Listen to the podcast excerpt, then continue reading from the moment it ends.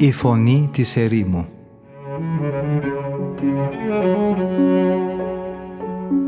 Συνομιλίες με τους Αγίους Πατέρες της ερήμου Την εκπομπή παρουσιάζει ο πρωτοπρεσβύτερος Ματθαίος Χάλαρης.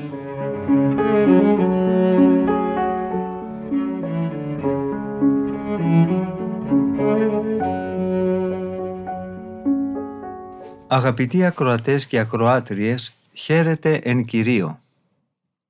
Από τον φιλόξενο και φιλόθεο διαδικτυακό ραδιοφωνικό σταθμό της Πεμπτουσίας ακούτε την εκπομπή «Η Φωνή της Ερήμου» που επιμελείται και παρουσιάζει ο πρωτοπρεσβύτερος Ματθαίος Χάλαρης. Μετά τη συνάντηση και την συνομιλία που είχαν οι δύο γνωστοί πατέρες, ο Αβάς Κασιανός και ο πατήρ Γερμανός, με τον σοφό Αβά Νηστερό, συνεχίζοντας την πορεία τους μέσα στην έρημο της Νητρίας, θα συναντήσουν ένα άλλο μεγάλο πνευματικό ανάστημα, τον Αβά Ιωάννη. Θα έχουν μια υπέροχη συνομιλία μαζί του και τα διδάγματα τα οποία θα αποκομίσουν από όλα αυτά που άκουσαν και θα ακούσουν από τα χείλη του είναι εμπειρίες πνευματικής ζωής, τις οποίες ο Αβάς Κασιανός κατέγραψε στις σημειώσεις του. Λέει χαρακτηριστικά ο Αβάς Κασιανός μετά από λίγες ημέρες, ξεκινήσαμε με το μεγάλο πόθο να ακούσουμε τη διδαχή των Αγίων Πατέρων και γεμάτη χαρά φτάσαμε στο μοναστήρι του Αβά Παύλου. Σε αυτό το μοναστήρι μόναζαν περισσότεροι από 200 πατέρες. Μια μεγάλη εορτή είχε επιπλέον προσελκύσει και πλήθος άλλων μοναχών από τα γειτονικά μοναστήρια, γιατί εκείνη την ημέρα τελούσαν επίσημα το μνημόσυνο του προηγουμένου της Μονής. Αναφέρομαι σκόπιμα σε αυτή τη μοναστική σύναξη, γιατί θα ήθελα να διηγηθώ στη συνέχεια με λίγα λόγια την υπομονή κάποιου αδελφού που ζούσε εκεί. Αυτός έλαμψε με την ακλόνητη πραότητα που επέδειξε ενώ βρισκόταν ανάμεσα σε όλο αυτό το πλήθος. Ο σκοπός βέβαια αυτού του κειμένου είναι διαφορετικός. Πρόθεσή μου είναι να διηγηθώ τη συνομιλία που είχαμε με τον Αβά Ιωάννη, ο οποίος με αξιοθαύμαστη ταπείνωση είχε εγκαταλείψει την έρημο για να ακολουθήσει τη ζωή της υποταγής και να κοινοβιάσει. Με αυτή τη διήγηση ελπίζω ότι με λίγα απλά λόγια θα μπορέσω να δώσω ένα πολύ διδακτικό παράδειγμα σε αυτούς που επιδιώκουν την ενάρετη ζωή. Όλοι λοιπόν οι μοναχοί που παρευρίσκονταν σε αυτή τη σύναξη είχαν χωριστεί σε ομάδες των 12 ατόμων και ήταν καθισμένοι για το γεύμα σε ένα τεράστιο υπαίθριο χώρο. Ένας μοναχός όμως, από εκείνους που διακονούσαν στο σερβίρισμα, καθυστέρησε να φέρει το φαγητό στην ομάδα των μοναχών που είχε αναλάβει να περιποιηθεί. Βλέποντάς τον ο Αβάς Παύλος, ο οποίος παρακολουθούσε τους διακονητές και επέβλεπε την όλη πορεία του γεύματος, σήκωσε το χέρι και έδωσε στο διακονητή ένα ράπισμα τόσο δυνατό που ακόμη και εκείνοι που είχαν γυρισμένη την πλάτη ή που κάθονταν πιο μακριά άκουσαν τον ήχο του. Ωστόσο ο νεαρός μοναχός, του οποίου η υπομονή είναι πράγματι αξιοθαύμαστη, δέχθηκε αυτή την προσβολή με τόση πραότητα ώστε ούτε ένας λόγος δεν ξέφυγε από το στόμα του, ούτε ο πιο ελαφρός ψιθυρισμός δεν διαγράφηκε στο σιωπηλό τρεμούλιασμα των χιλιών του. Επιπλέον, το ταπεινό του ύφος, η ηρεμία του ακόμα και το χρώμα του προσώπου του καθόλου δεν αλλοιώθηκε. Το όλο γεγονός αποτέλεσε μια τεράστια έκπληξη όχι μόνο για μας που έχοντας φτάσει τελευταία από το μοναστήρι μας είμαστε ανίδεοι του τι σημαίνει πραγματική υπομονή αλλά ακόμα και για εκείνους που ήταν προχωρημένοι σε αυτή την αρετή. Ακόμη και οι πιο έμπειροι μοναχοί διδάχτηκαν ιδιαίτερα από αυτό το γεγονός. Γιατί ούτε η επίπληξη του γέροντά του δεν μπόρεσε να ταράξει την υπομονή αυτού του μοναχού, αλλά ούτε και η παρουσία ενός τόσο μεγάλου πλήθους δεν είχε προκαλέσει έστω και ένα μικρό κοκκίνισμα ντροπής στο πρόσωπό του. Σε αυτό λοιπόν το κοινόβιο βρήκαμε ένα γέροντα πολύ προχωρημένο στην ηλικία, ο οποίος ονομαζόταν Ιωάννης. Πιστεύω ότι δεν πρέπει να αποσιωπήσω τα λόγια του και την ταπεινοφροσύνη που τον έκανε να ξεχωρίζει ανάμεσα σε όλους τους όσιους πατέρες. Πράγματι, η ταπείνωση ήταν η αρετή στην οποία αυτός ιδιαίτερα διέπρεψε. Και όμως, αν και αυτή η αρετή είναι η μητέρα όλων των άλλων και το γερό θεμέλιο κάθε πνευματικού οικοδομήματος, εν τούτης παραμένει συγχρόνως και μια μεγάλη άγνωστη στη ζωή μας. Γι' αυτό ακριβώς δεν είναι καθόλου παράδοξο το ότι δεν μπορούμε να φτάσουμε στο πνευματικό ύψος αυτών των μεγάλων ανθρώπων αφού δεν μπορούμε να υποταχθούμε μέχρι τα γεράματά μας στην κοινοβιακή τάξη. Έτσι, όντας ικανοποιημένοι από το ότι ζήσαμε ως κοινοβιάτες στο ζυγό της υπακοής μόλις δύο-τρία χρόνια, ξεφεύγουμε για να τρέξουμε προς την φανταστική ελευθερία. Αν τουλάχιστον κατά τη διάρκεια της παραμονής μας κάτω από την υπακοή στο γέροντά μας είχαμε τηρήσει με απόλυτη ακρίβεια και αδιάκριτη υπακοή ό,τι διδασκόμαστε, πάλι και τότε κάτι θα είχαμε κερδίσει. Αλλά δυστυχώς η υπακοή αυτή είναι υποτυπώδης και εντελώς εξαρτημένη από το θέλημά μας. Βλέποντας λοιπόν τον γέροντα αυτόν στο μοναστήρι του Αβά Παύλου, θαυμάσαμε πρώτα απ' όλα το βαθύ γύρας του και τη χάρη που τον διέκρινε. Κατόπιν, πέφτοντας με το πρόσωπο στη γη, τον εκλυπαρούσαμε να καταδεχθεί να μας εξηγήσει τους λόγους που τον είχαν κάνει να απαρνηθεί την έρημο, που του είχε χαρίσει τόσο μεγάλη φήμη και να προτιμήσει το ζυγό της κοινοβιακής ζωής.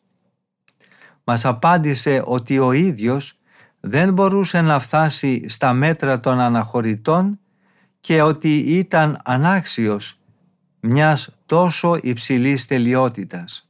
Γι' αυτό και είχε ξαναγυρίσει στα σχολεία που εκπαιδεύονταν οι αρχάριοι και θα ήταν πανευτυχής αν κατόρθωνε να σταθεί στο ύψος των απαιτήσεων της κοινοβιακής ζωής. Η απάντησή του όμως αυτή, η οποία πρόδιδε το αψήφιστον που βίωνε σχετικά με τον εαυτό του, δεν μπόρεσε να λυγίσει την επιμονή μας. Τελικά ο γέροντας υποχώρησε και αποφάσισε να μας μιλήσει.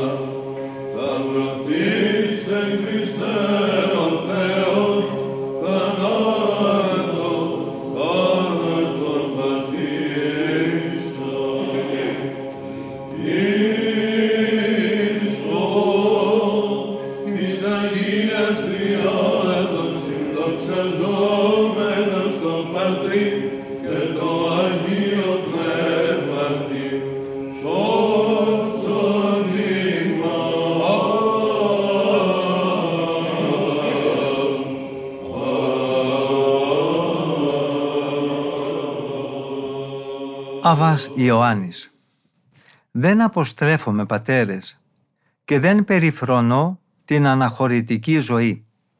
Αντίθετα, τη σέβομαι, την αγαπώ και την επιδοκιμάζω με όλη μου την ψυχή. Πέρασα άλλωστε εκτός από τα 30 χρόνια της κοινοβιακής ζωής άλλα 20 χρόνια στην έρημο. Χαίρομαι μάλιστα που έζησα όλη αυτή την περίοδο χωρίς να υστερώ σε τίποτα, από εκείνα τουλάχιστον που έβλεπα να κάνουν οι συνηθισμένοι ερημίτες.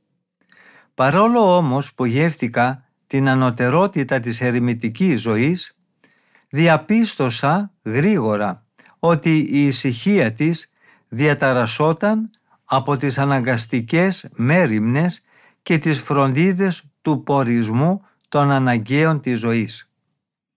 Θεώρησα έτσι προτιμότερο να επιστρέψω στο κοινόβιο και να ζήσω εκεί πιο ταπεινά, αποφεύγοντας τους κινδύνους που κρύβει η ανωτερότητα της ζωής του ερημίτη. Γιατί είναι προτιμότερο να αγωνίζεται κανείς με προθυμία και ζήλο στην κοινοβιακή ζωή, παρά να πορεύεται με χλιαρότητα στην αναχωρητική ζωή που θεωρείται ανώτερη και καθαρότερη. Αν λοιπόν κάτι από αυτά που θα σας πω σας φανεί πως δεν είναι καρπός ταπείνωσης ή ότι δείχνει υπερβολική ελευθερία, σας παρακαλώ να μην το θεωρήσετε περί αυτολογία. Αυτό θα οφείλεται αποκλειστικά και μόνο στην επιθυμία μου να σας διδάξω και να σας παραδώσω τον καρπό της πείρας και των αγώνων μου. Γιατί θεωρώ πως δεν πρέπει να κρύβουμε τίποτα από την αλήθεια σε εκείνους που την αναζητούν με τόσο φλογερό πόθο.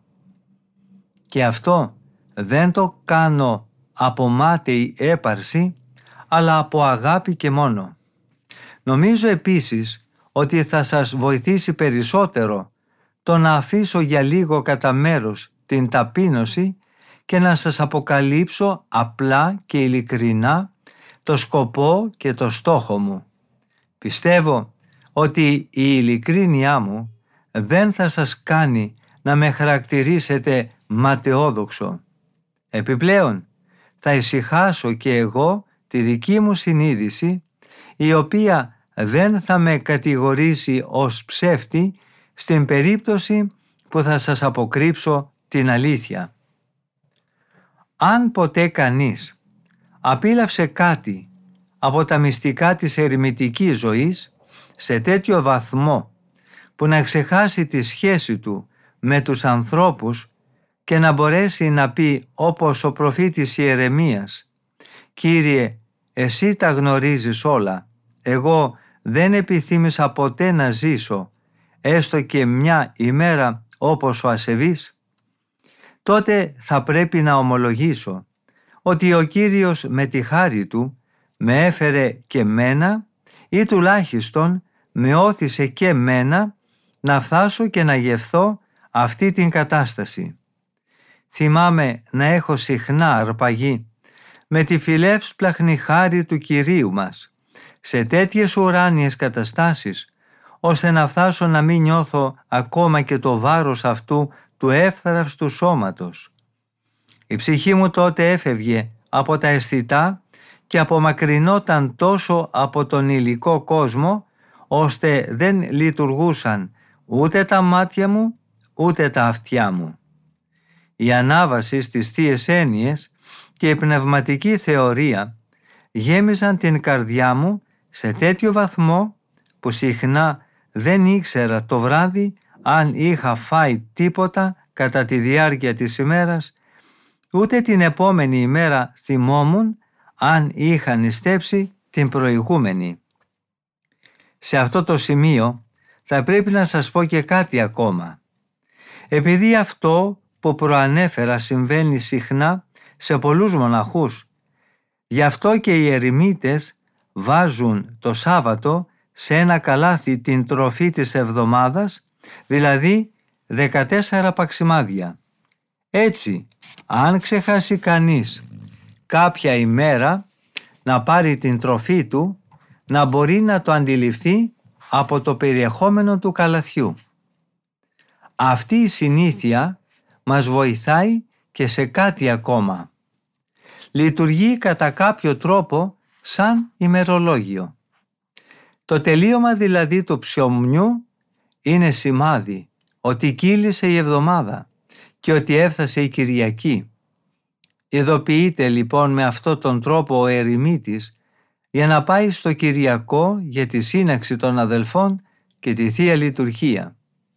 Έτσι, αν οι αρπαγές και η θεωρία, για την οποία δεν σας έχω ακόμα κάνει λόγο, κάνουν τον ερημίτη να χάσει τις ημέρες, τότε βλέποντας το περιεχόμενο του καλαθιού αντιλαμβάνεται πως πέρασε η εβδομάδα και έτσι αποφεύγει τα λάθη που έχουν σχέση με το ημερολόγιο και γενικά με ό,τι αναφέρεται στο χρόνο. Τις άλλες αρετές της ερήμου θα τις αποσιωπήσω. Ο σκοπός μας δεν είναι να υπολογίσουμε το πλήθος τους, αλλά να εξετάσουμε ποιος είναι ο σκοπός του ερημίτη και ποιος του κοινοβιάτη. Θα σας εξηγήσω μάλλον με λίγα λόγια τους λόγους που με έκαναν να αποφασίσω να εγκαταλείψω την έρημο αφού αυτό είναι που επιθυμείτε εξάλλου να μάθετε και ποιο ήταν εκείνο που με οδήγησε στο να προτιμήσω να κοινοβιάσω.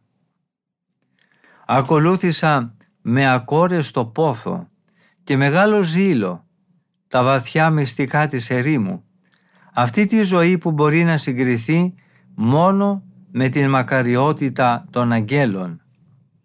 Η ζωή της ερήμου λειτουργούσε βέβαια έτσι μόνο για όσο διάστημα ο αριθμός αυτών που εγκαταβίωναν σε αυτήν ήταν μικρός. Τότε πράγματι η έρημος μας εξασφάλιζε τη δυνατότητα να χανόμαστε μέσα στις αχανείς εκτάσεις της και να απολαμβάνουμε την ησυχία και την σιωπή της. Αυτό γινόταν όμως μόνο για όσο διάστημα το πλήθος των επισκεπτών δεν μας γέμιζε με τις φροντίδες της προμήθειας των αναγκαίων για τη φιλοξενία. Τότε μπορούσαμε να αποσυρώμαστε στα βάθη της και να απολαμβάνουμε συχνά αυτές τις ουράνιες αρπαγές. Ήλθε όμως ο καιρός όπου, όπως είπα, όλο και πιο μεγάλος αριθμός αδελφών άρχισε να κατακλείζει την έρημο. Οι ερημιές, οι τόσο αχανοί στο παρελθόν, άρχισαν θα λέγαμε να στενεύουν. Αμέσως η φλόγα της Θείας Θεωρίας φάνηκε να σβήνει μέσα μας και η έννοια για τα υλικά πράγματα μας έβαζε αναρρύθμιτα εμπόδια στην πνευματική ζωή. Τότε ακριβώς είναι που προτίμησα να ακολουθήσω με όση ακρίβεια μπορούσα το ιδανικό της κοινοβιακής ζωής. Τότε αποφάσισα αντί να μένω στην έρημο και να μαραίνομαι φροντίζοντας μονάχα για τις βιωτικές ανάγκες και αδυνατώντας να ζω και να χαίρομαι τον έξοχο ερημητικό τρόπο ζωής να επιστρέψω στο κοινόβιο. Η κοινοβιακή ζωή μπορεί ενδεχομένως να μην μου εξασφάλιζε πλέον ούτε την ελευθερία, ούτε τις ουράνιες αρπαγές που πριν απολάμβανα. Θα είχα όμως τουλάχιστον την παρηγοριά ότι εκπληρώνω την Ευαγγελική εντολή που λέει να μην μεριμνούμε για το αύριο. Η στέρηση επίσης μιας τόσο υψηλής θεωρίας θα είχε ασφαλώς σαν ανταμοιβή την ταπείνωση που χαρίζει η υπακοή. Γιατί τελικά είναι αξιοθρύνητο το να ασκεί κανείς μια τέχνη ή να ακολουθεί ένα οποιοδήποτε επάγγελμα και να παραμένει στάσιμος μην μπορώντας ποτέ να τελειοποιηθεί.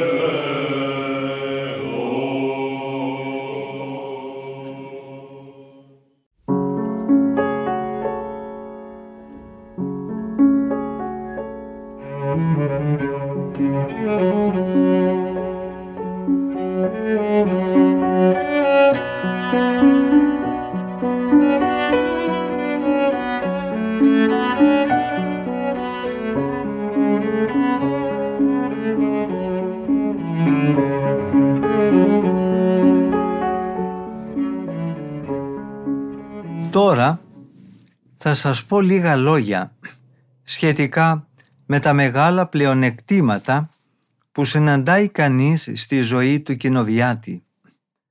Αν και κατά πόσο αυτά εξισορροπούν τα αντίστοιχα της ερημητικής ζωής, θα το κρίνετε μόνοι σας, όταν θα έχω ολοκληρώσει τη διήγησή μου.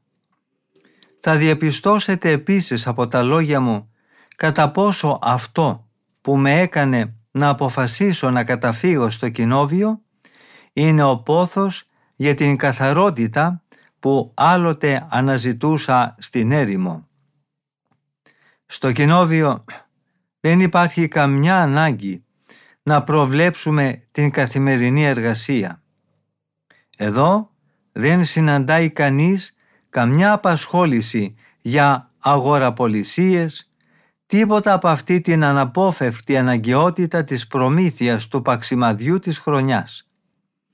Εδώ δεν υπάρχει ίχνος μέριμνας για την προμήθεια όσων χρειαζόμαστε για την κάλυψη των προσωπικών αναγκών μας, αλλά και αυτές που προκύπτουν από την παροχή φιλοξενίας στους πολυάριθμους επισκέπτες μας.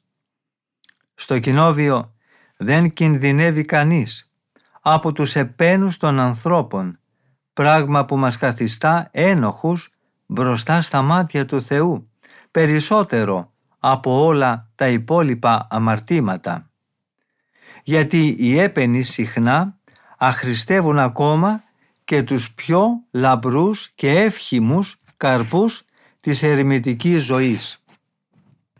Όσον αφορά τώρα την αναχωρητική ζωή, ας αφήσουμε κατά μέρος το πλήθος των πνευματικών αναβάσεων και το θανάσιμο κίνδυνο της καινοδοξίας που οι αναβάσεις αυτές ελοχεύουν και ας επανέλθουμε στο κοινό σε όλους αγώνισμα, στη μέρημνα δηλαδή της εξασφάλισης της τροφής μας. Αλήθεια, σε τι υπερβολές έχουμε φτάσει; Τα όρια έχουν κατά πολύ ξεπεράσει την παλαιά αυστηρότητα, εκείνη που μας έκανε να ξεχάσουμε εντελώς τη χρήση του λαδιού. Μα τι λέω, σήμερα δεν ικανοποιούμαστε πια ούτε με το μέτρο που ορίζει η χλιαρότητα της εποχής μας.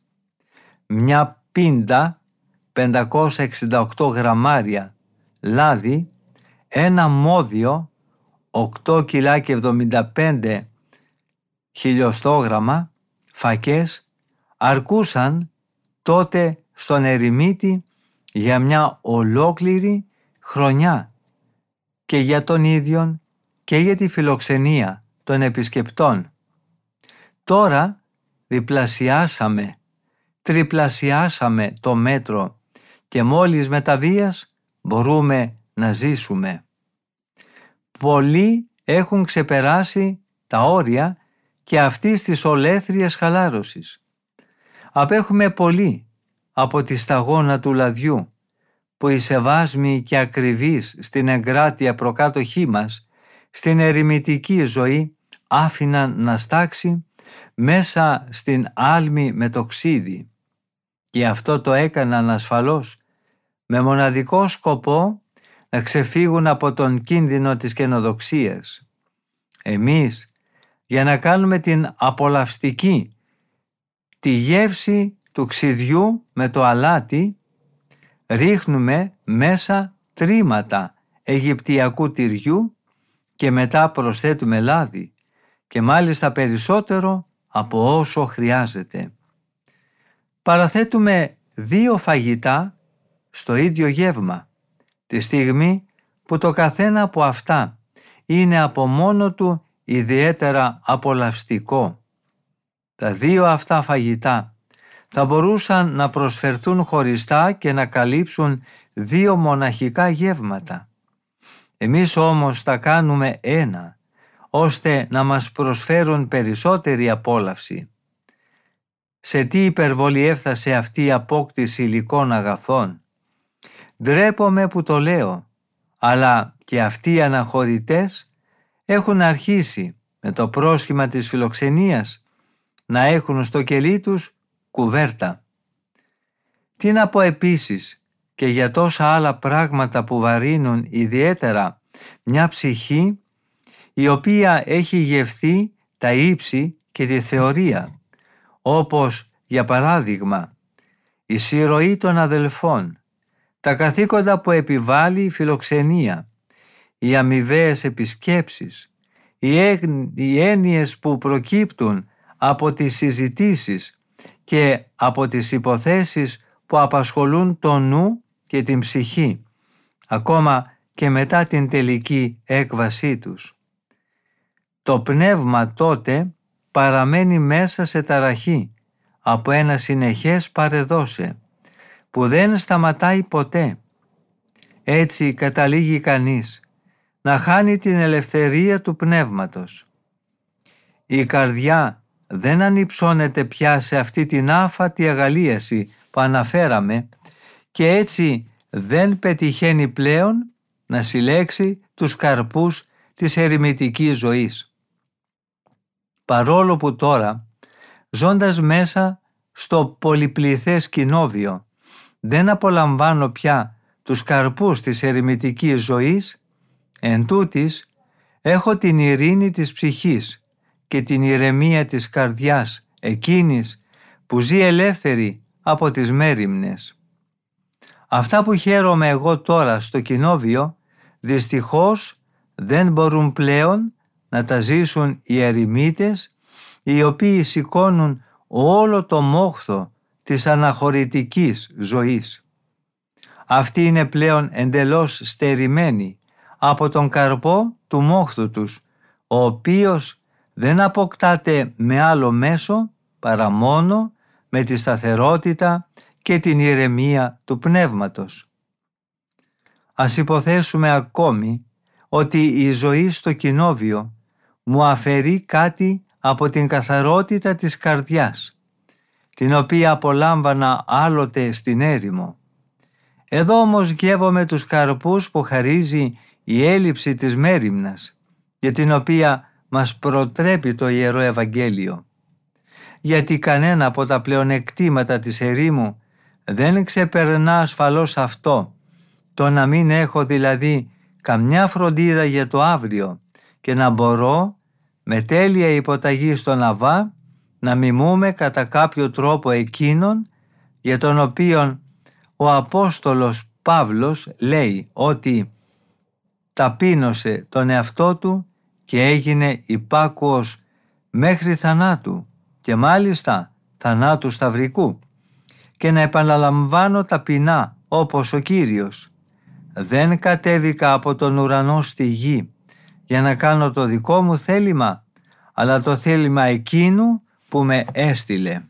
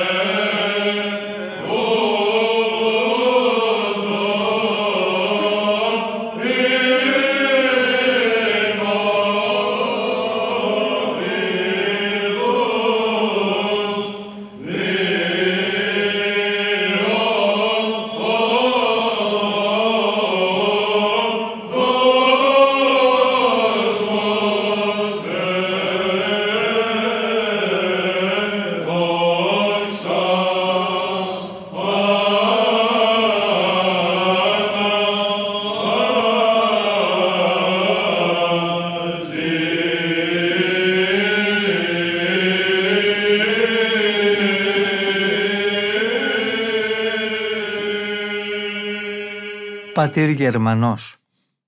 Αντιληφθήκαμε πλέον ξεκάθαρα ότι όχι μόνο έχετε προσεγγίσει γέροντα, όπως και πολλοί άλλοι όσοι οι πατέρες, τις πρώτες βαθμίδες των δύο αυτών τρόπων ζωής, αλλά και ότι έχετε εγγύσει την κορυφή τους. Θα σας παρακαλούσαμε λοιπόν να μας μιλήσετε για το ποιος είναι ο σκοπός του ερημίτη και ποιος του κοινοβιάτη. Γιατί ασφαλώς κανείς δεν είναι τόσο κατάλληλος να πραγματευτεί αυτό το θέμα με ακρίβεια και πληρότητα όσο η οσιότητά σας. Η μακρόχρονη άσκηση και η καθημερινή εμπειρία σας κατέστησαν πλέον τέλειο και στον κοινοβιακό βίο και στη ζωή της ερήμου. Συνεπώς, είστε αρκετά έμπειρος για να μας διδάξετε την αξία και τον ακριβή σκοπό των δύο αυτών τρόπων της μοναχικής ζωής. Αβάς Ιωάννης Θα μπορούσα να αποκλείσω τη δυνατότητα του να διαπρέψει ο ίδιος άνθρωπος και στους δύο αυτούς τρόπους μοναχικής ζωής αν δεν με συγκρατούσαν μερικά σπάνια παραδείγματα. Θα θεωρούσα ήδη μεγάλο θαύμα το να βρεθεί κάποιος μοναχός στις ημέρες μας ο οποίος να έχει βιώσει τέλεια το ένα ή το άλλο είδος της μοναχικής ζωής. Καταλαβαίνετε λοιπόν πόσο πιο δύσκολο θα ήταν για να μην πω και αδύνατον για τα ανθρώπινα μέτρα το να κατορθώσει κανείς να πετύχει την απόλυτη τελειότητα και στις δύο αυτές μορφές ζωής. Αυτό καθένας το καταλαβαίνει και αν ακόμα κάποτε υπάρξει μια εξαίρεση αυτή ασφαλώς δεν καταργεί τον κανόνα γιατί ένας γενικός κανόνας δεν βασίζεται στις εξαιρέσεις αλλά στο μεγαλύτερο ποσοστό ή για να το πω καλύτερα στο σύνολο. Η σπάνια επιτυχία κάποιων χαρισματικών ατόμων που υπερβαίνει τις δυνατότητες του μέσου ανθρώπου αποτελεί εξαίρεση και πρέπει να θεωρείται σαν ένα ανώτερο χάρισμα που προσφέρεται στην ανθρώπινη και αδύναμη φύση μας. Το παραθέτουμε λοιπόν όχι τόσο σαν ένα παράδειγμα προς μίμηση, αλλά μάλλον σαν ένα θαύμα. Με αυτά τα δεδομένα λοιπόν θα προσπαθήσω να απαντήσω με συντομία και όσο μου επιτρέπει η μετριότητά μου στα ερωτήματα που μου θέσατε. Ο σκοπός του κοινοβιάτη είναι να νεκρώσει και να σταυρώσει όλα τα θελήματά του και σύμφωνα με την Ευαγγελική εντολή να μην έχει πλέον καμιά μέρημνα για το αύριο. Αυτό το ιδανικό μόνο ο κοινοβιάτης μπορεί να το φτάσει. Για τον κοινοβιάτη μιλάει, νομίζω, ο προφήτης Ισαΐας όταν λέει «Να τηρείς την αργία του Σαββάτου και να μην την παραβαίνεις, για να κάνεις τα Σάββατα τα θελήματά σου και τις βιωτικές σου εργασίες. Να θεωρήσεις τα Σάββατα ημέρες πνευματικής τρυφής και να τα αφιερώσεις στον Θεό. Να μη σηκώσεις τα πόδια σου για εργασία κατά αυτή την ημέρα, ούτε να βγει από το στόμα σου λόγος με οργή. Τότε θα έχεις στηριγμένη την πεποίθησή σου στον Κύριο, ο οποίος θα σε επαναφέρει στα αγαθά της πατρίδος σου και θα σε θρέψει με τα αγαθά της κληρονομίας του πατέρας σου Ιακώβ. Οπωσδήποτε θα γίνουν αυτά, διότι τα είπε το στόμα του Κυρίου. Ως ο στόχος στον οποίο τίνει ο ερημίτης είναι ο καθαρός και ελεύθερος νους, ο απαλλαγμένος από όλα τα γήινα πράγματα. Η πνευματική αυτή ελευθερία τον οδηγεί στην ένωση με τον Χριστό, όσο βέβαια είναι αυτό δυνατόν στην ανθρώπινη φύση. Ο προφήτης Ιερεμίας το περιγράφει αυτό ως εξής. Είναι καλό για τον άνθρωπο να σηκώνει το ζυγό της υπομονής από την νεότητά του, να κάθεται μόνος και σιωπηλός και να σηκώνει το ζυγό των δοκιμασιών με ανδρεία. Ο ψαλμοδός επίσης λέει «Έγινα όμοιος με τον πελεκάνο που ζει στην έρημο. κατάντησα σαν το κλαψοπούλι που θρυνεί τη νύχτα σε ερυπωμένο σπίτι. Αν ο ερημίτης ή ο κοινοβιάτης δεν φτάσει στο σκοπό της αποστολής του, τότε μάταια ασπάστηκαν ο ένας στην ερημητική ζωή και ο άλλος στην κοινοβιακή. Γιατί ούτε ο ένας ούτε ο άλλος θα έχει πραγματώσει ολοκληρωτικά το νόημα της ζωής που είχε επιλέξει. Υπάρχει όμως και η μερική τελείωση. Με αυτό τον όρο εννοώ, συνεχίζει ο Αβάς Ιωάννης, αυτή που δεν είναι πλήρης και ολοκληρωμένη τελειότητα, αλλά που έχει εγγύσει κάποια σημεία της. Σπάνια λοιπόν συναντάμε την τελειότητα. Ο αριθμός αυτών στους οποίους ο Θεός την παραχωρεί ως δωρεά της χάρης Του είναι πολύ μικρός. Αληθινά τέλειος είναι εκείνος που ξέρει να υπομένει με την ίδια δύναμη ψυχής και τη φρίκη της μοναξιάς μέσα στην έρημο, αλλά και τις αδυναμίες των αδελφών μέσα στο κοινόβιο. Είναι συνεπώς πολύ δύσκολο να βρεθεί κάποιος που να είναι τελείως ολοκληρωμένος και στο ένα και στο άλλο. Και αυτό γιατί ο αναχωρητής δεν φτάνει ποτέ στην πλήρη ακτιμοσύνη, δηλαδή στην περιφρόνηση και στην απόλυτη στέρηση των υλικών πραγμάτων. Αλλά ούτε και ο κοινοβιάτης μπορεί εύκολα να φτάσει στην καθαρότητα της Θείας Θεωρίας. Ωστόσο, γνωρίζω ότι ο Αβάς Μωυσής, ο Αβάς Παφνούτιος και οι δύο μακάριοι, Αιγύπτιος και Αλεξανδρεύς, είχαν φτάσει στην πληρότητα και της μιας και της άλλης αρετής.